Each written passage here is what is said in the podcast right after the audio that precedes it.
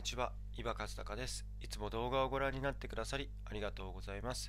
よろしければ動画下の赤いチャンネル登録のボタンも押していただけたら嬉しいです。では今回の動画のテーマに入っていきたいと思います。今回のテーマはこちらです。え子供時代のタオルを大人になってからも持ち続ける背景ですね。これはね、実際こういう質問が、えいくつか出てきているので取り上げたいと思っています。で、まあね、ぬいぐるみ心理学にも実はちょっと関わってくる内容なので取り上げていきたいなと思います。あの子供の頃から大事にしているタオル、まあね、これあの毛布とかブランケットでも同じことが言えると思ってください。子供時代から大事にしているタオルがあると。で、それをこう大人になってからも、えー持ち続けていると。ね、例えば、え2歳とか3歳とか4、5歳とかからこう大事にしているタオルを中学生、高校生、大学生、あるいはもうね、社会人になってからね、大人になってからもずっと持ち続けているというケースがあったりします。これは一体どういう理由なのか、どういう心理背景なのかというところですね。それをちょっと今回見ていきたいなと思います。はい。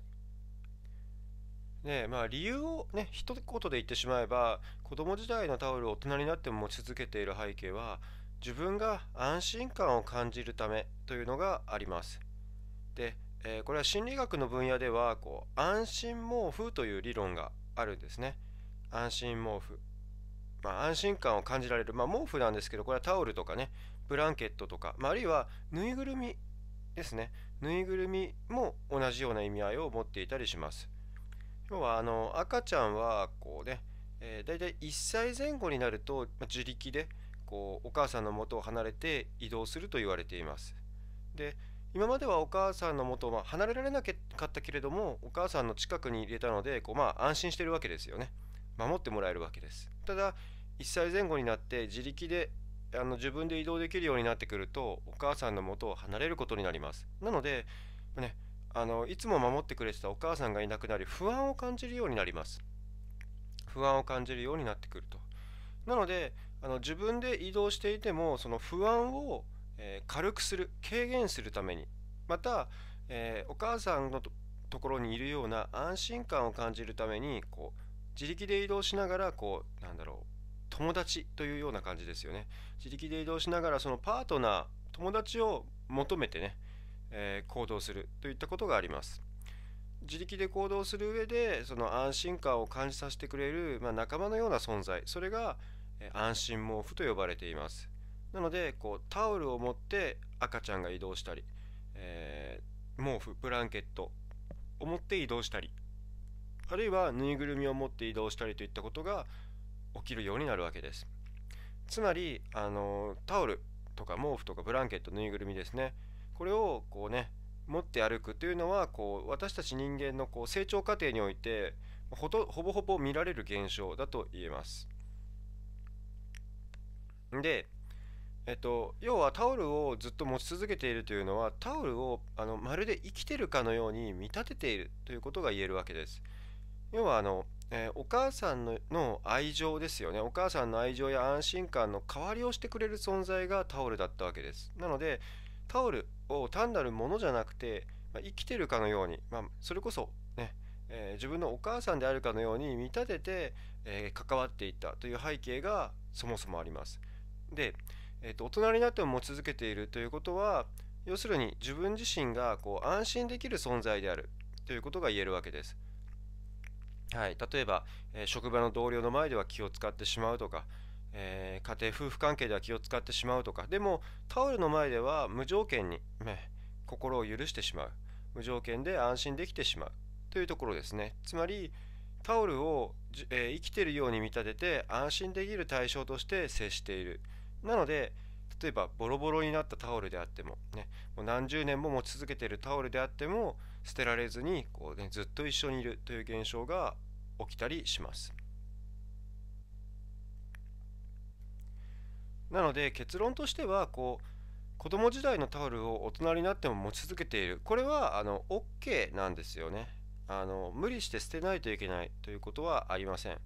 これ自体は全然 OK だと言えます。子供時代のタオルを大人になってから持ち続けていてもむしろこれを捨ててしまうと、まあ、それだけ安心感を、ね、安心感を感じられる存在だったタオルを捨ててしまうと逆にね、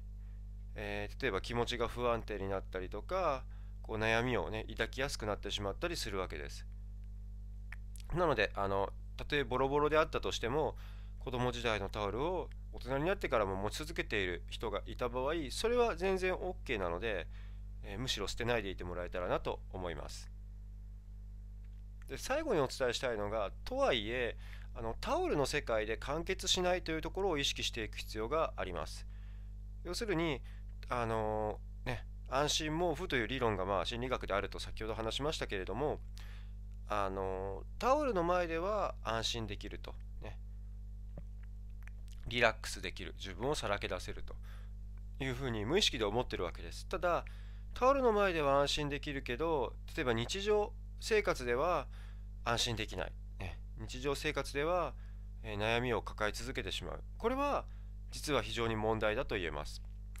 あのタオルの前では自分らしくいられるけど例えば仕事の人間関係では悩んでしまうとか夫婦関係で悩んでるとかそういったことが起きてしまうわけです